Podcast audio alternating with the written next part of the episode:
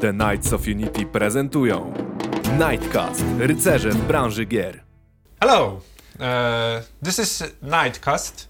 Uh, hmm, episode uh, without an, any number uh, because it's a bonus episode uh, with uh, a crew of board games here at Knights of Unity. Hello, guys. Hello. Hi, hi, hi. So, uh, our guests are uh, Sir Jester Hi. and Sir Gerard.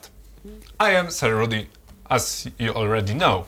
Uh, okay, so, um, first question is uh, I don't know, maybe a little warm up.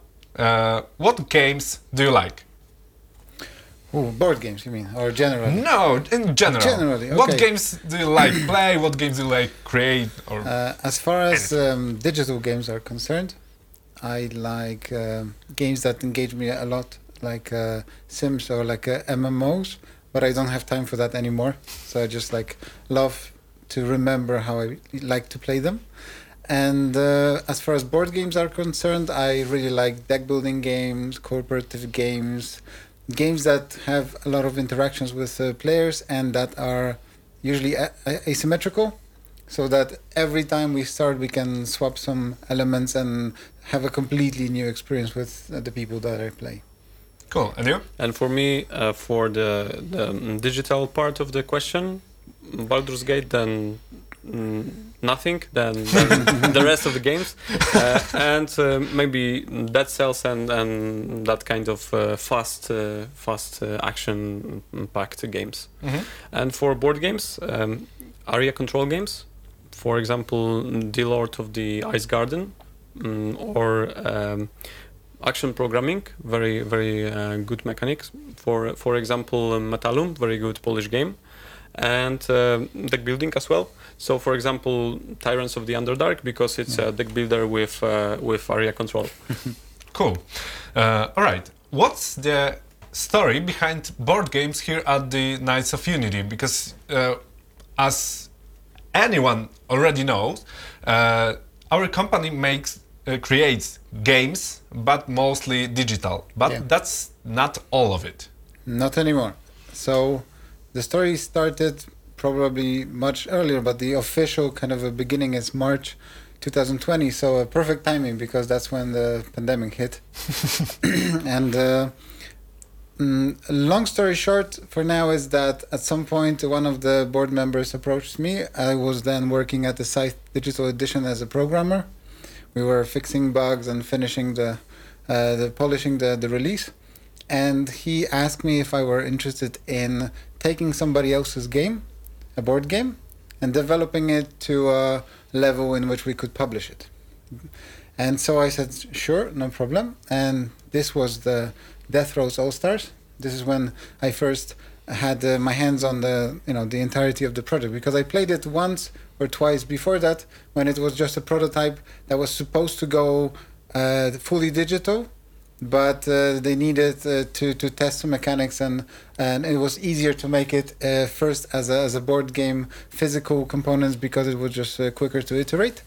And uh, once I uh, got it we started working on the mm board game d- department here. And for the first couple of months I was basically alone uh, just cooperating with other departments like the graphics department and, and others. And then Gerard came uh, to support uh, the whole development and then it kicked off and we started really like um, working on the on this game as a product because for the first few months it was more like setting up the whole idea for a board game department and also like um, uh, researching how this game can can develop also cooperating with the digital um, development uh, group. So because death Roads all stars is just a board game uh, and the death Roads uh, tournament is the digital counterpart to it and they were being developed side by side.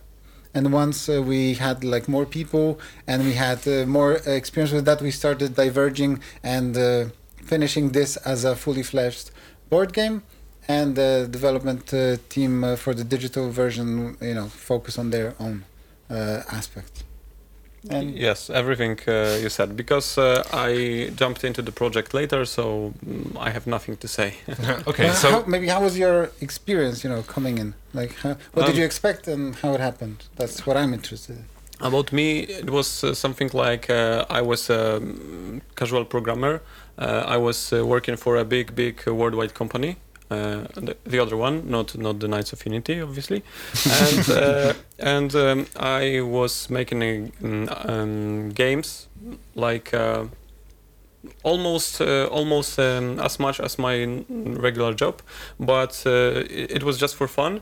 And uh, I started uh, to cooperate with Awaken Realms, a big company from board game board games company, and I was um, mm, publishing uh, my my titles, working on on them with them uh, on other titles, other designers.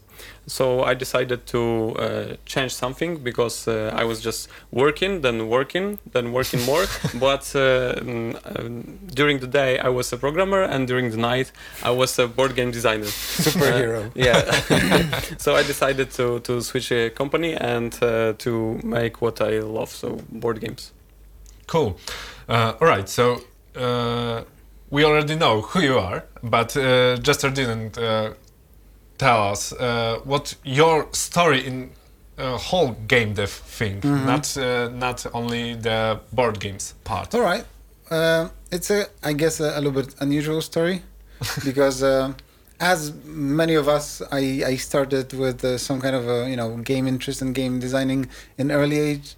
Uh, at an early age, so for example, when I was in primary school, I had some game prototypes that I was creating on the basis of the games that were popular then. I was reworking them, but they never, you know, were used in any broader context than just me and maybe my friends.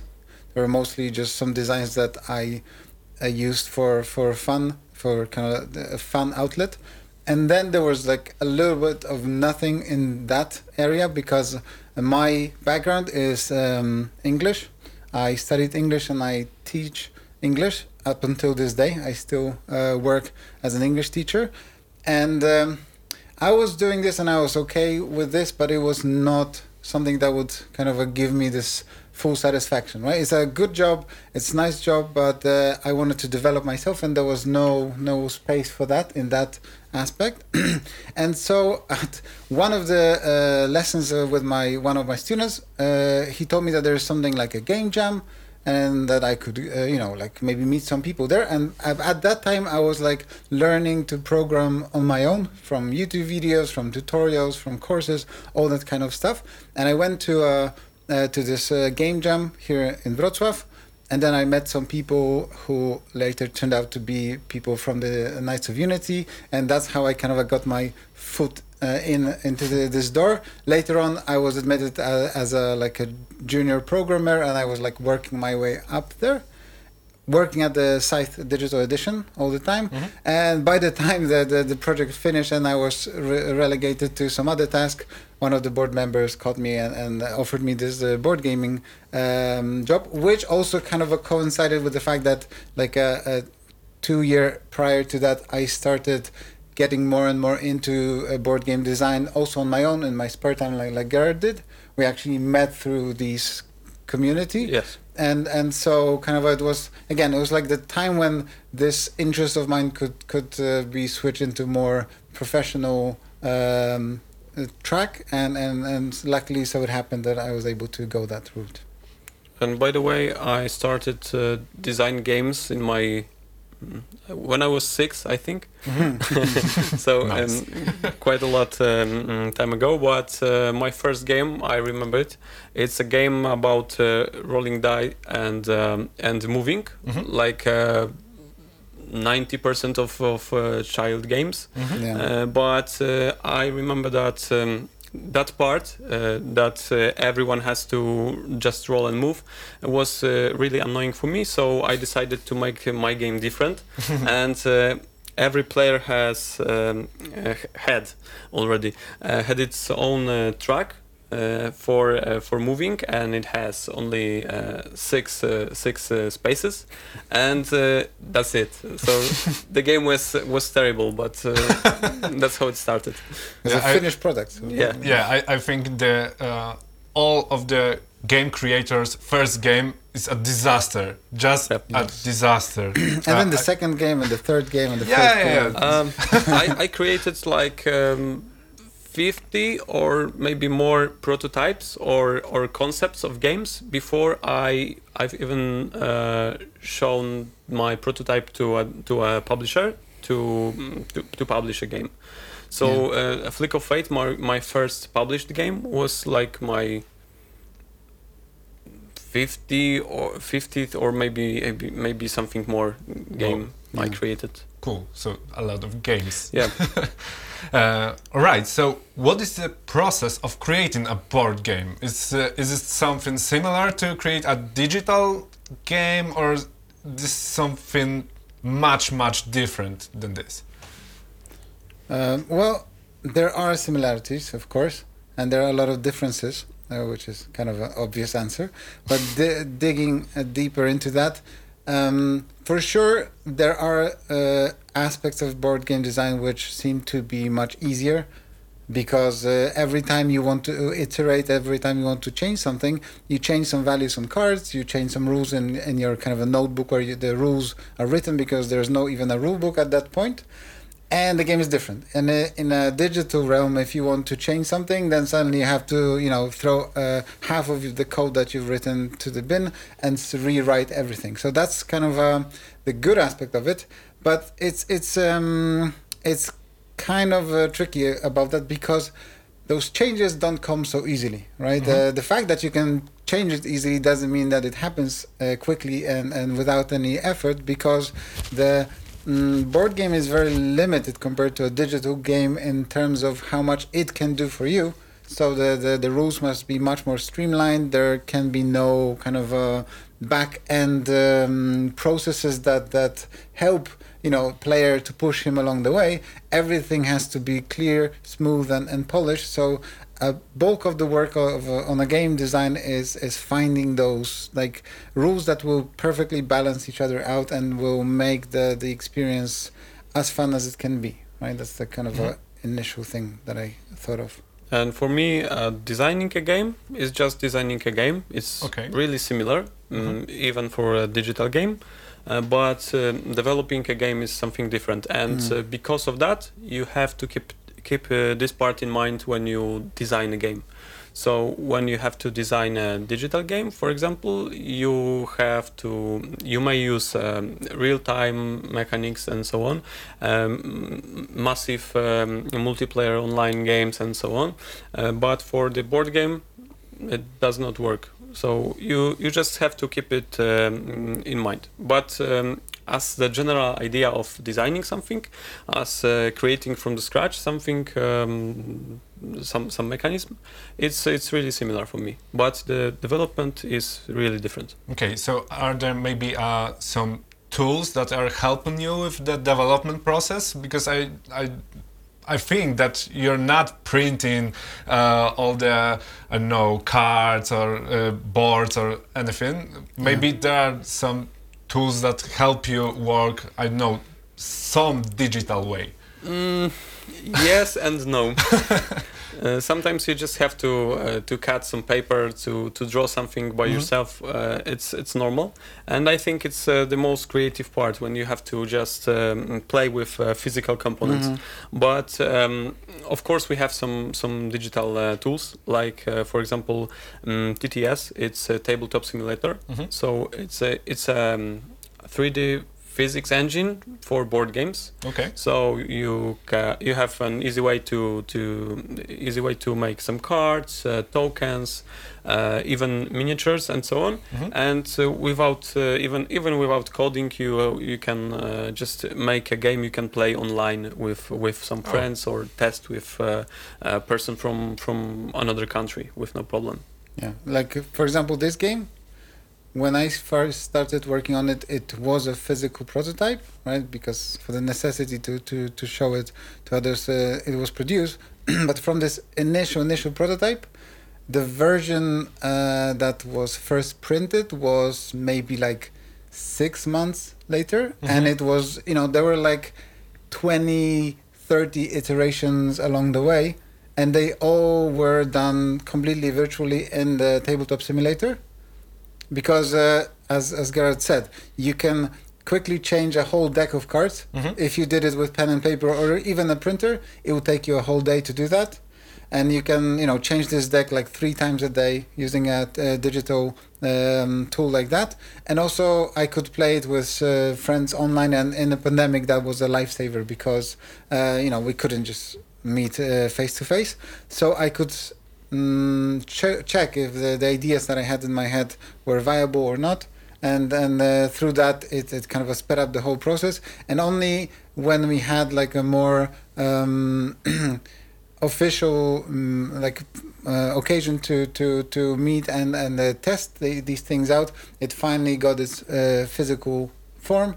And we were able to to to see how it all works. And what i wanted to add uh, to this is that those digital tools are great. They help a lot but nothing beats a, a physical prototype like it was mentioned before. Because Yes. uh, for example the the um, the digital table is on your screen or in your VR headset if it's, if you want because tabletop simulator allows for that but it's not in front of you. You don't touch it with your own hands. So uh, the the sizes of uh, for example some boards some tokens may fit for the digital realm but they completely fail when you start touching them because they are too fiddly too small too big or they don't fit uh, the the information you wanted to have on them uh, once it's printed so uh, it's good to test mechanics and some ideas in the mm, digital uh, medium Mhm. but once you want to change switch from developing a game to developing game as a product physical copies are just a, a, a- a way to go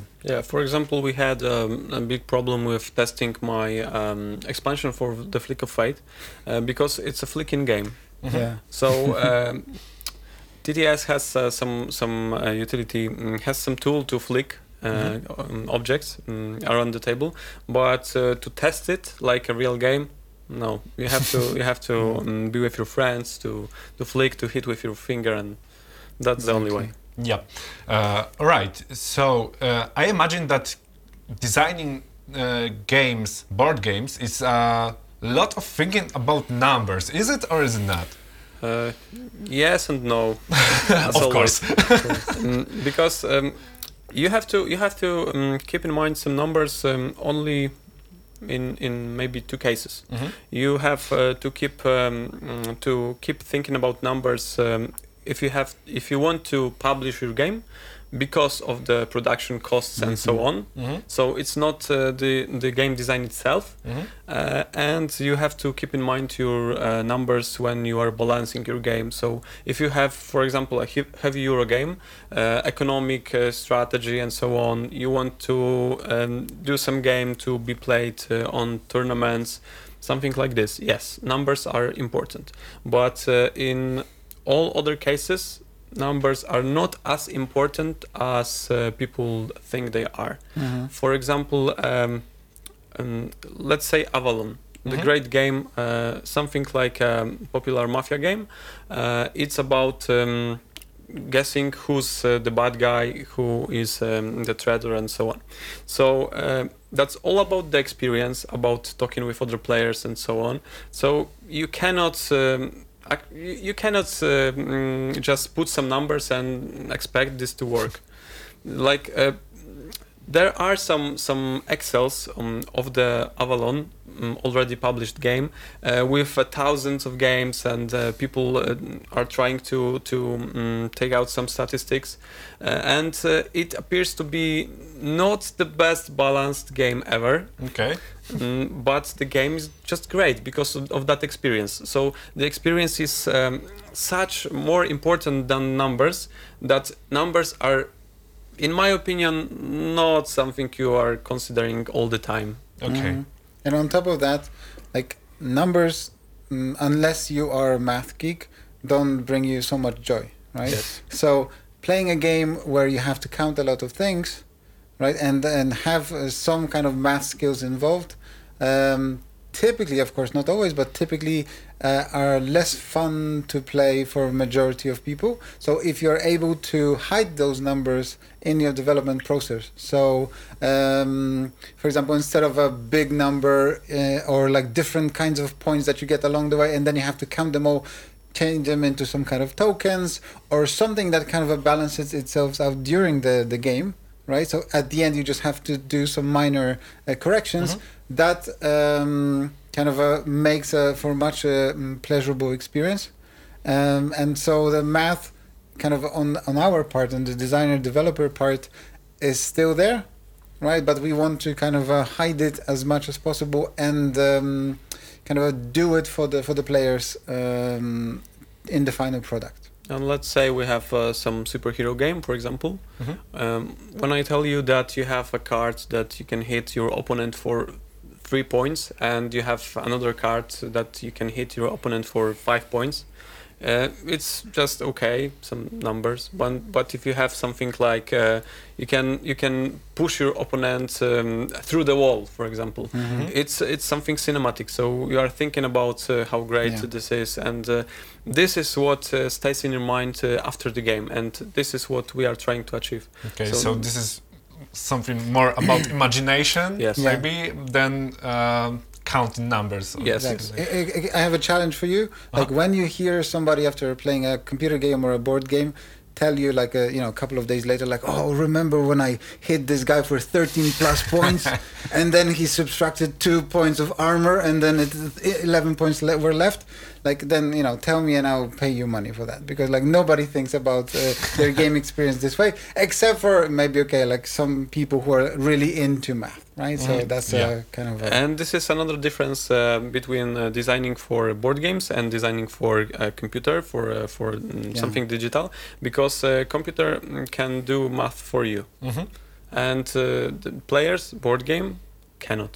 Mhm. So if you have a board game, you have to keep your math pretty simple to players to maintain the game, and when you are trying to do something digital, you are fine with some numbers, even even fractions or, or something Yeah. like this. exactly Okay, uh, so what's the future of the board games here at the Knights of Unity? Because uh, Death Roads is already uh, ready, yeah uh, and what's next? So mm, we have a lot of work with um, Death Roads All Stars to do because um, of the of the additional content. For example, uh, for the core box, uh, we have some uh, more vehicles to play with, with some more weapons, uh, more drivers, uh, some special mechanisms. I can uh, I, I don't want to spoil it Yeah, yeah. for for now, but we have a lot of additional work to to um, make it even greater than it is. But it works, yes, obviously. Um, mm, and um, I think that um, it is pretty clear for everyone that mm, that plans some some projects that you cannot just have one project and this is it. So we already started working on some other projects um, Mhm. from the um, the Knights of Unity, uh, but board games.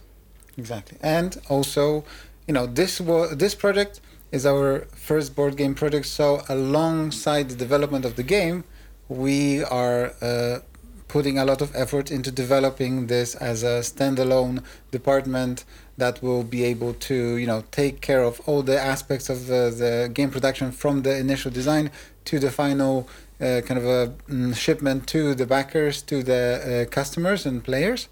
And that's what we are doing right now and we are still you know in this process. Like we've learned a lot. We've uh, established a lot of uh, useful contacts uh, with third parties uh, for the production for the logistics for for uh, other uh, aspects of, of this. But we still have to work on on a lot of these things you know like just just the two of us or with some people who who help us from the company but they are not mm, experienced in the in the board game realm. So we will be developing the the board game department after this uh, this project is more or less kind of ready to to be shipped. Uh, that will be our main focus, and of course the next project that we have in the works already. Uh, speaking of, uh, I can I can give you a sneak peek maybe about about our future projects. Okay. Uh, it uh, it will be something um, based on our uh, our digital games. Yes. So I cannot uh, tell you mm, a lot because uh, it's too mm, too soon. But uh, if you if you know our digital games, you can expect something in this direction. And this reminded me also that we generally, as uh, the Knights of Unity, want to um, work closely between the, the board game department and the, the rest of the uh, uh, the company to create games that uh, kind of uh, um, complement each other. So now we have the Death Road All Stars and Death Road Tournament. Then we will have the the Secret Project, and then we will Or have two. or two, and we- then we will have other projects that kind of uh, either the, the, the board game idea will uh, give rise to a digital game or the other way around. But we want to use the, the full capacity and the potential of the company to uh, kind of uh, create those bridges between these two realms because there are a lot of people who enjoy both uh, types of games. Yeah. hmm Uh, and now this is, uh, as is already said, only two of you uh, working mostly on uh, board games. Uh, but are you thinking about maybe recruit some more people to, to do this? Is it uh, some near future plan, or is it uh, maybe something far from from this No, it's something a bit um, more complex because um, w- when you have only two people, mm, for example, uh, Jester and me, um, and uh, you did something wrong. For example, for your first game, uh, your timelines are not perfect, and you did something wrong. Uh, you just uh, waste, um, mm, you just um, uh, wasted um, the work of two people Mm-hmm. and it's pretty okay. But if you have a big mm, professional department and so on, um, you just wasted uh, the work of the whole department. Mhm. So Mhm. for now, we are trying to do as much as possible only using uh, our our uh, work. Uh, mm, then uh, when we have uh, something that uh, we are sure about that we can do it uh, well and we can scale it up. Mhm. Um, yes, then then we wanna uh, we want to to be uh, bigger. Exactly. We will be definitely at some point when we kind of feel that we can stand on our own, we will need people to kind of delegate some of the tasks to, and uh, and uh, kind of speed up the process Mhm. because mm, a fully kind of developed fledged um, board game company can crank out uh, you know board games uh, in a matter of couple of months. It took us longer with Death Roads, but that's because we had to do all these things ourselves, rely on like support rather than cooperation with uh, other uh, people. And with time, this will kind of a speed up. We'll have to um, probably find new people to to kind of optimize the processes, right? Yeah, and there's more because uh, when you're a big company, you have to mm, deliver more games. Yeah. You cannot just uh, push one game for for a year or, or two. You have to you have to push uh, more more games. Okay, so um, we are uh, talking about the process uh, and uh, already know how, in general, the process of uh, creating the board games looks like. Is it possible to uh, create a game in maybe I don't know two, three days? Why I'm asking uh, because there are game jams. Uh, around the world and they are mostly for digital games uh, how about board games So mm, If there only was a game that was created on a, a, a digital board game, uh, j- game jam uh, like uh, event and was published, right? Okay, so uh, my first published game, The Flick of Faith, is is the product of uh, of the board game Jam, uh, and it was created uh, during uh, like 48 hours Mhm. initially, but um, the further development uh, took us. Uh, eight months or something like this Okay. so so the game was pretty close to what you know from from your stores uh, from from the published game but um, something uh, like uh, uh, arts on the cards oh, and and um, mm, production and logistics and and so on and some mm, further uh, rules changes and and balance and uh, more content more powers and and so on. Uh, it took us uh, obviously uh, more time but it is uh, possible to create a fun good game uh, in relatively um, a small amount of time. But um, it has to be a small game Mhm. in, in Mhm. my opinion Mhm. you can uh, you can um, design uh, or even develop a very great um, idea for a part of a bigger game, Mhm. but uh, you cannot really um create a bigger game during uh, two or, or maybe three days or even a week. Okay, so uh, just to have uh, some vision about it, uh, of it, um, what is big, great game that you cannot create in two days, and what is Okay. a small game? So a small game uh, you can create in, in like two days is something that has maybe only cards, maybe maybe some dice, uh, something that is um, pretty mm, pretty um, out of the box uh, solutions, and uh, you are. Not as much uh, innovative uh, in the in bringing a new mechanisms uh, to the realm. So, for example, you can mix uh, existing uh, existing ones.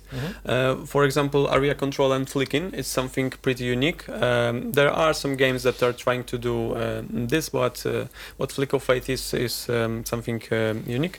Uh, but you cannot really um, test your mechanism if it's something really really new and Okay. uh, something bigger you cannot create an, in just a few days is uh, is for example the Great Wall. So my my um, another game from Kickstarter. It was a really big big game plus uh, a lot of expansions and and so on. So um, the development and even design of this game took us. Okay, so Flick of Faith is um, is uh, already published for like two years, Mhm. and uh, the Great Wall was uh, even um, uh, was 1st So the Great Wall uh, was in the production before uh, in in the development, the designing uh, before uh, I uh, created um, Flick of Faith with, with my mm, co-designers. Ah, okay. So so this is something you you just have to prepare a few years to to to uh, deliver to, to people. Okay. And you know, like uh, a game yeah, that can uh, be created quickly also mm, may heavily rely on like player interactions. So Mhm. the, all those like party social games, you just have to be um, slick and, and uh, innovative about the, the rules that you introduce, Mhm. right? Uh, games uh, that kind of like mafia style games, right? Uh, you can copy the, the base rule, but introduce some interesting twists, and you already have a game that people will want to buy. And the, what you're left with is this kind of a process of testing it to see if there are no game breaking uh, elements, right? Whenever you create a bigger game when you have resources to manage, some you know armies or or whatever uh, management or some numbers you have, each such um, element is another uh, like moving part in this huge machine. So you have like a, a 20 cogs that have to move in unison, and if one of them is slightly off, the game will uh, you know break uh, horribly. So that's why you know like two or three years for such a game is a, a normal development time because you just have to. You don't have the the mm, this um, um, you know uh, help of a of a computer that kind of a, uh, spits out an error when your code is not correct. Of course, you can build like um, automated testers for for board games. This happens, but it also takes time, right? And then if you you know like then you kind of merge these two um, mediums, right? Because you have a a digital tester so you had to introduce some code and some logic behind this testing. So you're almost like um, programming the, the, the board game itself Hmm. but in a s- simplified form to test your board physical board game if it uh, doesn't crash at some point. And then if something crashes then you have to rework it rework it. Every time you it's kind of like the you know this jenga tower. You move one piece all starts to wobble and uh, you have to make sure that you kind of replace it with something equally good or better So you could uh, compare uh, the simplest board games uh, to maybe I don't know roguelikes, something like that, with uh, a lot of randomness, Mhm. which comes from Yes. from the players. exactly Cool. Uh, okay, uh, let's talk something more about uh, Death Roads uh, All Stars uh, and the workflow behind it. Uh, What uh, what's the specific process of creating a game like this? hmm So we in this project uh, decided to kind of uh, um, have uh, the roles. I mainly uh, am responsible for the design, Mhm. and uh, Gerard is responsible for development. So I I come up with some ideas and I cut them off. exactly, and, and he kills them. And uh, in the end, uh, the final kind of a customer will benefit from from that because some of the ideas are way over the top, and some of the uh, kind of cuts are, are helping them to take shape that will fit into this game. And uh, over the past, I don't know, months, weeks, uh, this game was uh, kind of a taking shape because we knew what we wanted to get. We wanted to get like this fast-paced, race-based fighting game, right? Because the the race element is kind of a secondary to this kind of a interaction fighting game, negative inter, uh, interaction, uh, randomness. All these uh, kind of uh, uh, things play the, the the biggest role because they bring the most fun to to players. a But- cinematic experience. So Yeah. so a lot of uh, scenes you you you saw in in the past, for Mhm. example, in Fast and Furious and something like Mhm. this. And we we had a gameplay that worked, but didn't deliver the, the, the purest form of this fun, right? Mhm. And the the, uh, the development uh, process helped to kind of uh, cut out the, the unnecessary parts. Like we switch. We right now we play. Uh, during a, a player's turn, we can play two actions: one from a card from a hand, the other one from the driver, Mhm. which we might talk about later. And in the past, there were like as many cards as you want or just three, or just two, or just one, and then everybody plays just one, and it, it supposedly goes quicker. But there were other problems with that, mm-hmm. and so we had to test different ways to to do this core kind of a flow of the game. And uh, so somebody came up with an idea. We did some tests with different people. We gathered feedback. We tested it ourselves as well, and then we reworked it. And then we tested it again and reworked it, and and so forward and so forth. And in the meantime, we were kind of finding other elements that could be improved. For example, uh, on the on the board uh, on the uh, vehicle board, you have this uh, red track, which is the the conditions, so it's kind of like the health of the of the car.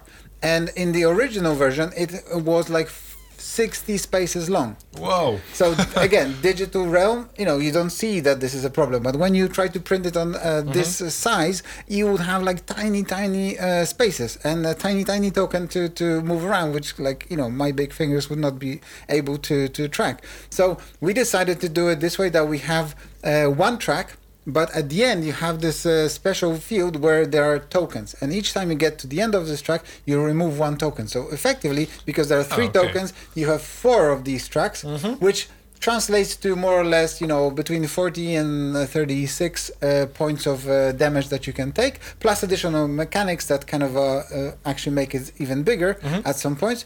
And and it looks much slicker. It's much less math dense as we talked before and and it works the same way we intended from the very beginning. So this is kind of a you know it's not that we come to the the office and like okay today we are solving this problem.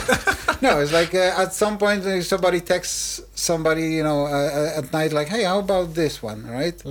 And and and then the next day we try it. Or or you know like uh, a random lucky occurrence uh, kind of a makes it possible to to switch something and like oh wow that's that's much better right Yeah, exactly. And uh, by the way, this mechanism is um, where we blend um, uh, digital realm with uh, board game, because um, the health bars are something you know from the digital uh, Mhm. digital games. So this is this is it, Yeah. basically. Okay. Uh, so when uh, when was the time that uh, I know graphic designers comes into the project, or uh, I know maybe uh, uh, 3D graphic designers because we have uh, Yes. this kind of neat cars. Yeah, They're this is this is a cool question because Yeah. um, it depends. Uh, if you, if you want to know about uh, the normal process, if if there is something like this, or death roads, because uh, Okay. exactly So maybe so you tell me them. about you tell us about the normal process Okay. i'll tell about death roads Okay, so the normal process you have uh, you have rules um, on a, on a white um, uh, piece of paper. You have uh, some maybe some drawings, uh, maybe maybe some images from the internet, something like this, and it looks awful for the, for the most uh, for the most prototypes. But it works. It's just uh, you can you can play it. You can um, move uh, move the components. Uh, it's everything you need to to test your game. But it looks awful. Uh, and uh, if everything's fine, you know that uh, the components uh, wouldn't change too much. You can um, call the, the your art the designers, and uh, you can you can pay them for the work because you don't want to um, pay them too early because uh, if something uh, for example we have uh, we have five cards and we decided that we don't need the fifth card. So if you already uh, paid for the for the fifth one that's just your cost and uh, there's no profit for it. So so you're waiting uh, for the for the moment when you know what exactly uh, mm, art you, you need and uh, you are trying to to develop that art. And that's the normal process. So for example um, a 3d artists and 2d artists uh, are are um, are present from the beginning from from from the beginning are trying to do something like for example a box cover uh, mm, uh, catching the spirit of the game but uh, but for the components it's uh, for the later part Okay. uh, but in the death roads Yeah, and uh, just one more thing, like, and typically after everything that uh, Gerard said happened, you paid some money to some art, uh, uh, um, uh, graphic designers and so forth. You bring it to a publisher, and he says, like, great, we take this game, and you can throw your art to the bin because we are retheming your your game, or Yes. we want our artist to do this again. So that's uh, kind of uh, the the the um, the pessimistic uh,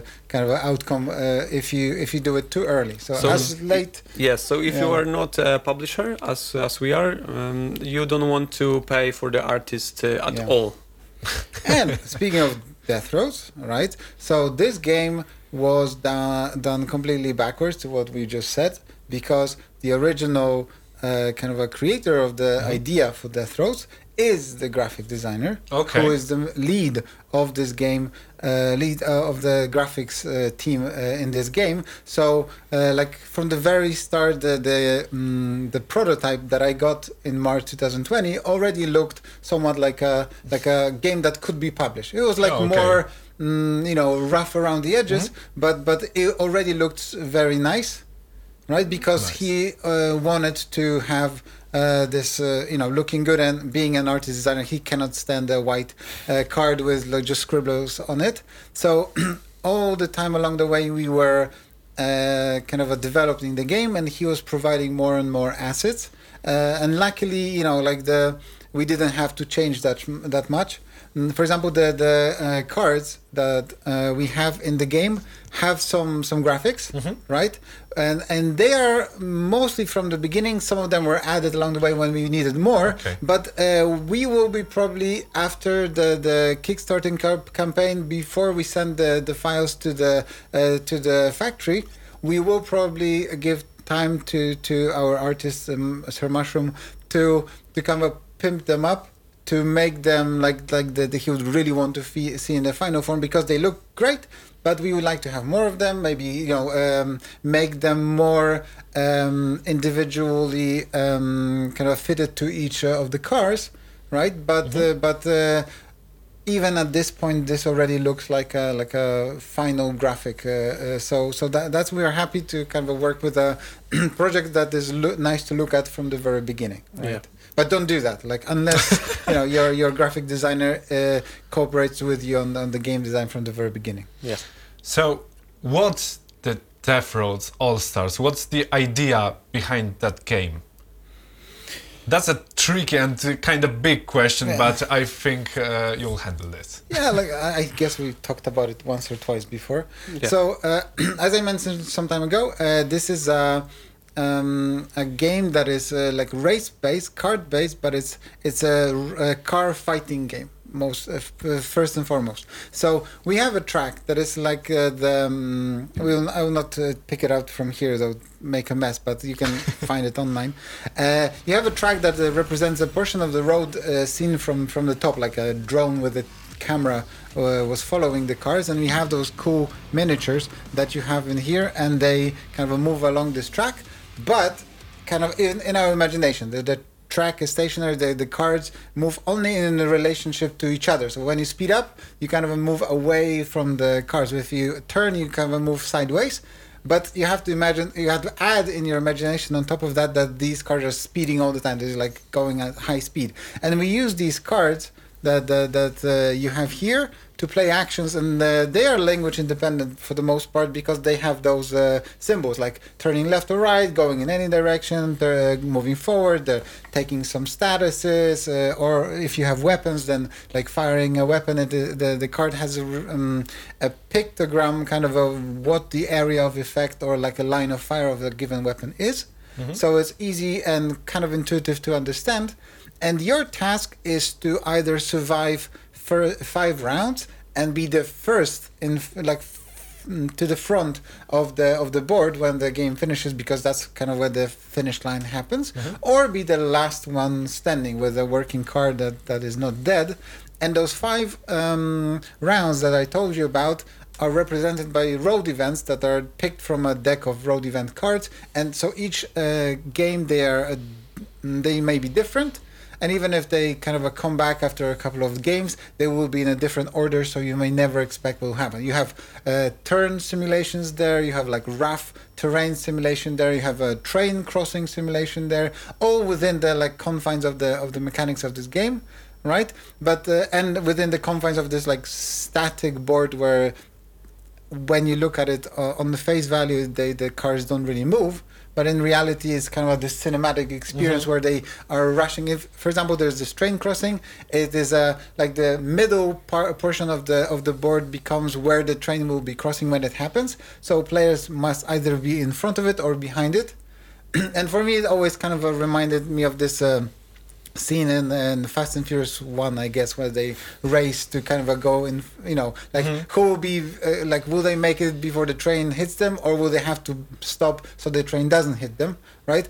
And and it has this feel, uh, even though the cars technically kind of stay and they just move one space forward, one space to the left, and all that. But people, uh, when you see people kind of uh, playing this game and engaging in in that moment, they're like, oh no, like I have to like brake because the, the train will crash me, right? So we've simulated the the the things that happen on the road with uh, clever use of, of the the cars and mechanics and on top of that we added cool uh, mm, cars and you might talk a, little bit about how we make them unique each game Yeah, and uh, by the way, we had exactly this game um, between us uh, about yes. about uh, the train and uh, trying to reposition your car to, to Exactly. not um, being uh, smashed by the train and so on. Mhm. Um, yeah. So mm, speaking of, this game is definitely not for uh, math geeks that uh, just want to count some numbers. This is about action. This is about smashing your friend in, in the hood or, or something like this. Mm, about um, throwing them mm, for the, mm, for to being uh, hit uh, by the train and so on. Um, you are trying to smash your your uh, opponents, your friends uh, um, through the barriers and and uh, something like this, like uh, crazy stuff.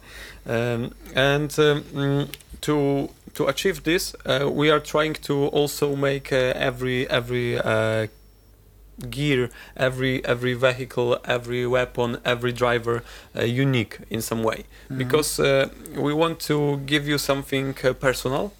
Uh, we want you to have uh, a unique set. Maybe uh, nobody or very limited people um, around the world will, will ever play. So we are giving you a lot of options you can uh, pick from. You can pick something uh, mm, suits you best, mm, and you can you can play this. Uh, and maybe in your in your um, um, around your friends. Uh, you will never play the same set again. So, for example, uh, if you have uh, this um, orange car, it's a, it's a big. It can push uh, its opponents. It can uh, it can um, destroy them, but it's not uh, not the fastest one. You cannot uh, you cannot uh, turn a lot. You can fire, you can destroy, but uh, if they are too fast for you, you have a trouble. Uh, we have the the yellow one. Uh, it's really fast. It uh, it can it can um, mm, just uh, outrun everyone. But uh, if you are uh, constantly uh, being hit by others, you are simply destroyed. Or or maybe um, even if they cannot destroy you, um, they can make you skid. And uh, skid is very, very very dangerous for you because you are not as massive as the orange one. Uh, we have we have the green one. The green one is a very tricky one. So uh, maybe you are not the fastest, maybe you are not the most uh, deadly deadly vehicle on the board, but uh, you are um, very tricky. You can uh, you can outsmart your opponents. You can uh, play Outmaneuver them. Yes, Yeah. outmaneuver them. You can you can play even if they uh, finished uh, already uh, their their actions, and you still can do something and and push to the limit. Uh, we have the blue one. The blue one can uh, can turn like crazy. So you can aim, you can dodge, you can everything, uh, and uh, and uh, just survive between the bullets. And we have uh, the red one. The red one is is um, a few people um, personal favorite Yeah. um, because uh, Me included. yeah, this this car, for example, is not the fastest. Uh, it's it's not. Uh, oh no, red is not the fastest. Exactly. How come? We we break the you know the uh, established norms. Yeah, Oh. but but uh, this this car is uh, just um, extremely fun to play because uh, you can you can push your opponents, not causing much much damage, but uh, you are mm, you are um, pushing them out of uh, control. So so they're just uh, hitting uh, barriers and, and something like this, and you have a lot of weapons more than any other car. So you can uh, hit with basically all your turns you can you can shoot, uh, and uh, this is this is extremely fun to play. And on top of that, uh, as I was showing you before, we have those drivers. Each one of them has a special ability that they, they can use passively in certain situations and their own set of three basic actions so that you're not limited to only the, the cards that you get from your card uh, card deck and the weapon uh, cards you also have those uh, um, uh, actions that are on the drivers that allow you to do the basic movements every turn. So it's not that you, oh, I would like to move forward and I'm in a car that is uh, driving on the road, but I don't have a car that moves forward. that would be weird. So that's why we have the drivers with their basic abilities, which are not the greatest, but allow you to kind of reposition before you launch the, the kind of a, this devastating attack with your weapons and uh, like um, mm, the the weapons that I mentioned also are picked at the very beginning, and we have three slots where we um, where we mount the weapons, and the, these cards kind of are represented in their models. They have the front mounted weapons like roofers middle mounted weapons and back mounted weapons, and each of these weapons is represented by two cards typically it's uh, like a less powerful and more powerful version of the, the attack from this weapon. So each game you uh, pick a, mm, a car, a driver, and the weapons, and depending on what your friends uh, pick, you might kind of uh, pick a different strategy because the first uh, person picks the car. And then it goes clockwise, and then the last person picks the driver, and it goes uh, counterclockwise. So, so you cannot always hope that you get this the same set that you always wanted to play or the one that is the best in your head right? And that's also kind of a tricky which one is the best in your head? We've tested that and it doesn't work. Uh, so uh, you might say like, okay he picked this fast car so i'll take the weapons that shoot mostly forward and do the most damage. And and next time he will pick the the, the big car so i'll pick something that has more distance so I can keep away from him and and like every game is very unique in terms of like what you can do because your setup is always different. Yeah, and for for, for the drivers, the most important part is uh, the passive ability for me. So it's something really unique that you can you can break the rules in some way nobody else can do. So for example, uh, Zoe uh, is one of my favorite uh, because uh, she can she can. Shoot or do something spectacular that normally would cost you a lot of handling a lot of um, vehicle control but uh, she's so calm that uh, she can handle it without a problem once uh, once Mhm. around. So so you know this is something uh, unique. This is something that makes your uh, vehicle and driver and uh, weapon set uh, really really personal and unique. Yeah, and you mentioned the skid uh, for the second time, so just quickly to explain it because I think it's also like a very uh, unique and, and a cool mechanic in this game that many people stress that uh, they like is that once you uh, lose your mana, you know, the handling uh, that is the the points of control of your car, to the point that you have none of it, you will skid. What it means is like your next turn will be just a mandatory action of taking some cards from a skid deck that represent uh, very simple movements like backwards, left, or right. It can be some damage. It can be like a reduction of your gear, uh, which influences how effective your car is. But the fact that you have no control over it and you take, you know, let's say four cars like this and you uh, execute them one, one by one, and sometimes you might hit the barrier and be damaged a lot. Sometimes you may hit another player and damage them a lot with no uh, like negative uh, um, effect for yourself. Or sometimes you can like lose your first position and, and effectively lose the race because it's like the last round. Makes it very um, exciting to, to follow and, and kind of a you want to skid because this will allow you to make this epic action, but you are afraid to skid because it might cost you, you know, the win. And what uh, I like, uh, I think uh, mm, mm, the most um, of the of this mechanism mechanism is um is that you can always play uh, the biggest action you have. You uh, have no situation. For example, if you play uh, Magic the Gathering or something like this, you have only two mana, and you want Yeah. to play something big for seven or six mana. You cannot. But uh, in Death Road, you can always play your biggest card, even if you have only one handling. But your skid will be greater. So uh, you can always do a lot, but uh, it has um, consequences. Yeah. But but you can. It's all about the this, this cinematic experience. Imagine That's- you're like on the side uh, side of your vehicle and still launching rockets. Yeah. and then you go back magically. Yeah, that's w- exactly what I'm doing every day. exactly. Yeah. exactly. yeah. So so stopping players from from doing fun stuff isn't isn't funny.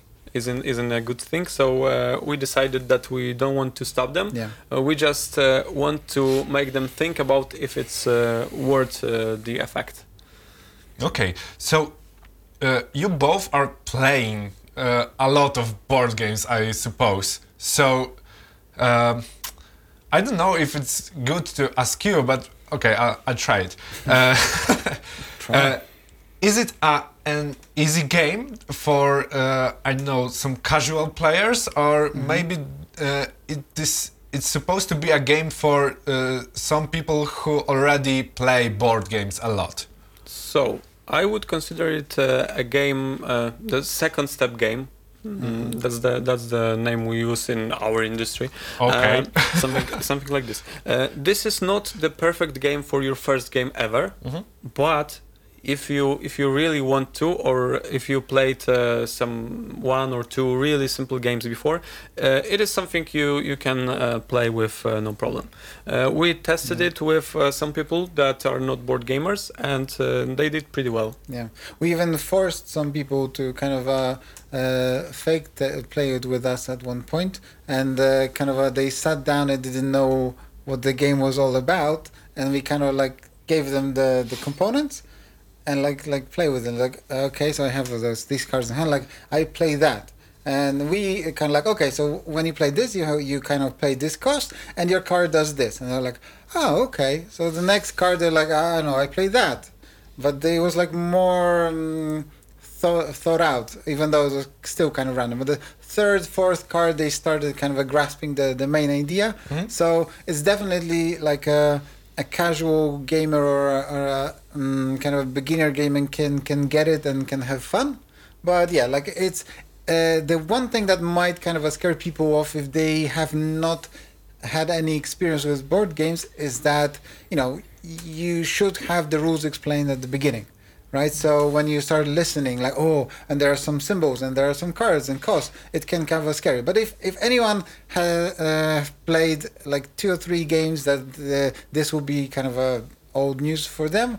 And uh, most people uh, kind of uh, uh, who play tested this without a lot of experience mentioned the fact that like you know after like the first round they didn't need to ask a lot about the rules because they seem to kind of uh, be self-explanatory. Yeah, this is this is uh, also the, the main difference between a heavy Euro economic game and, uh, for example, Death Roads, because in uh, in a heavy Euro you have to uh, think uh, a lot of, ha- of um, ahead. You have to you have to uh, push a little cube, a little wooden cube, uh, now uh, one point up, for example, because uh, five rounds later you would need this uh, one point for something.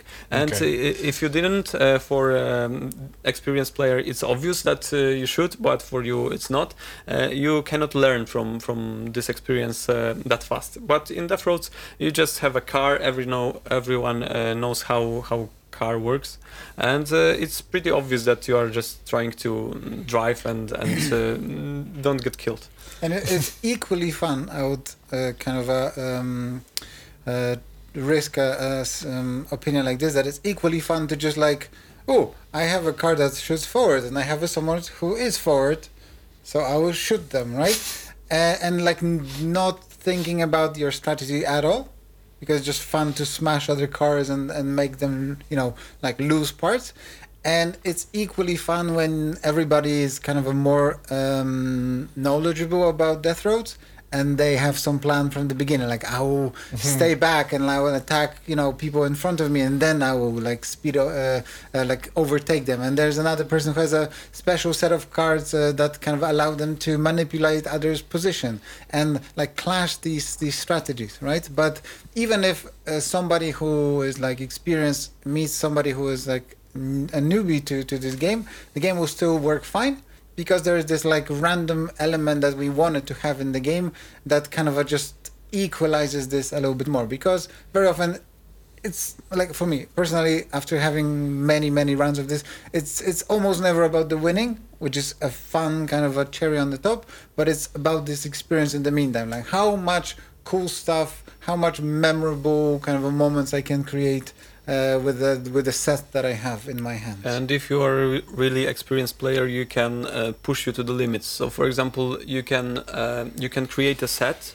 uh, from from your vehicle and uh, a driver and uh, your weapons that is uh, really unusual. That Mhm. you wouldn't play. Uh, mm, that's not your first pick. So, for example, you are trying to achieve uh, a crazy combo from the last position to the first player and something, and you just uh, pick all the elements to to achieve that one one uh, thing. And maybe that's not the best uh, strategy overall. So maybe uh, the the newbie uh, would beat you in the game, Mhm. but uh, that that one uh, strategy, that one uh, moment of of genius uh, you achieved is is worth it. So. exactly Okay, so uh, that's another tricky question here. Uh, How long is the tutorial? Because uh, wh- why I'm asking, my wife don't like a lot of reading before Mm-hmm. r- real playing. Uh, how long does it take to start the game if you are newbie?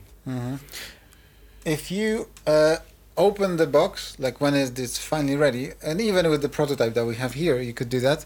If uh, if you want to play quickly you open the box you take out the stuff you take the rule book read the first like um uh, Few pages. yeah, f- first few pages. uh, Well, actually, there's one page, but it's not the first one. That's why I stopped. like the the second or the third page, where it shows you the setup of the board and all the elements, and then you go to the back of the rule book where you have a, s- a ready-made set. So a driver and a car and the weapons. You you find those in your uh, components. And you're ready to play. It's like I would say maybe ten minutes. Oh, okay. when Yeah. you when you want to explain all the rules, uh, it's like 15. yeah, then it's like 15 if somebody is also like setting up the the, the board, right? But like Yep. the, the we try to keep it to a minimum, and also um, if you want, uh, if it's not a problem for your you know friends that you play with, if you um, start with like um, playing the game without really explaining much. Uh, and play one round or one and a half rounds, the, the rules will be explained uh, even better, and then you can restart or continue if nothing terrible happened. Because uh, sometimes you're like, oh, okay, so I shouldn't be last. Okay, that's that's that's new. uh, but uh, like, uh, really, like you can start playing with explaining the the um, let's say twenty five percent of the rules and the rest will kind of uh, they will catch up as they play the cards as you play the cards because as i said we try to make them self-explanatory lan- language independent and kind of a, for sure you will not have to go back to the rule book to check some table that like okay if i'm at speed uh, this and I'm at this part of the track, uh, you know, there's like a, a matrix of, of results. Yeah, yeah, there's yeah. not, none, no, nothing like this. Everything you need to know once you know the basic rules is on the components on the table, right? Like Yes. uh, either your cards in your hand or your uh, like uh, road events uh, in front of the board, and that's it, right? Right. So so yeah, it's like um, 50 minutes tops, I would say. Cool, very very cool. Uh, right, uh, last maybe a big question. uh, what doesn't people know about creating board games? What's the I don't know. Maybe maybe there's something uh, you would like to share, and that's not a common knowledge. Okay, so I'm gonna uh, warn uh, everyone, uh, warn everyone about uh, about uh, creating board games and uh, games in general, and uh, because because of this is a creative process, and uh, this is something you need a lot of time to make it work because it's a system, it's a it's a mm, set of rules and something like this. Uh, you have to put a lot of effort, a lot of your heart, a lot of um, mm, everything, uh, of your of your sweat, of your work into the game, into the box. Um, this is something you would consider personal. And uh, this is something um, that other players would play, uh, would uh, mm, vote, would um, mm, give you a score for your game, and something like this. And uh, there are a lot of players, mm, so a lot of them mm, wouldn't like your game. Just just simple like that. And mm, this is for the finished product so you have to be Mm. ready. But during the development during the design of, of a game your game is probably terrible like for the uh, for the most of the time your game is is terrible. Maybe at some point it will be um, better maybe Mhm. it will be good but uh, it's um, mm, just about uh, uh, finishing the project. So when you are a game designer or or game developer uh, you are working with uh, something uh, that doesn't work. It's not fun. And uh, when it uh, starts to be fun you have uh, you have fun playing it and so on testing it. Uh, you have to switch to another project because this one is ready. So we are always working with Mhm. something uh, uh, just a, just a crap. Yeah. so And- be ready. typically the the, the uh, kind of the f- um, phases of that is like you come up with the greatest game ever and then you have it in your head and everything works perfectly. Then you fa- make the first prototype and it's crap. It doesn't work at all and then you iterate a long uh, for a long time and you're like embarrassed to show to anyone so you just play with yourself uh, uh, like uh, playing three or four players at the same time. At some point you reach a level when you are not too embarrassed to show uh, this game to people who love you who will not kind of uh, you know uh, devastate your psyche and you show it to them and they're nice they kind of uh, will tell you some some things that they will not uh, kind of be too harsh but they will point out some obvious things that you have somehow missed. And then you can kind of expand the uh, the circle of people you can show it to. So your, your friends who kind of uh, like you. So they will also not uh, kind of uh, you know bring you to the ground. And they will sh- show you another set of uh, things that don't work. And then you kind of like keep expanding this. At some point you'll be able to show it to a random person without this kind of uh, you know impending heart attack. And there's also another thing that mm, like game designers uh, have to learn is that there's a phrase that sounds horrible and kind of uh, gruesome but but it's uh, used metaphorically. So you have to learn to kill your babies and uh, like uh, to go even more gruesome, like to sometimes cut off some parts of them. And by babies, of course, I mean the game project, and by limbs and the parts of it, I mean the mechanics, the elements, the the I know some factions in the game, some some kind of uh, sets of cards, uh, because they are all so cool. They fit so thema- thematically to this game, and then somebody sits down and is like do I need to use that? Like, can we play without it? And you're like, uh, yes, but but it's thematically uh, okay. and and you kind of you learn that okay, this part has to go, and because uh, like like we said in the uh, earlier, like games are fun generators. Anything that doesn't uh, give you fun has to go, even though it hurts like hell when you are the creator of that. Yeah, nobody cares about you. Exactly, right? That's kind of a, you have to like Yeah. um, develop a thick skin and and uh, just be able to to murder those uh, metaphorical, you know, babies uh, in bulk, basically. and there's another one. If you want to be rich, don't be a game designer for board games. yes. Okay, Period. so with this uh, bright idea, Happy note. happy note, uh, we stop here. And uh, what can I say? Thank you guys uh, for coming today. Uh, thank you all for watching, for listening, uh, and uh, you know, just uh, buy Death Roads. 15th of July 2021. That's when the Kickstarter starts. Be there, support us, and then have fun. Yeah. and uh, see our uh, other episodes of uh, Nightcast, of course. Uh, see you. Thank you. See ya. Thank you. Hiya. Bye.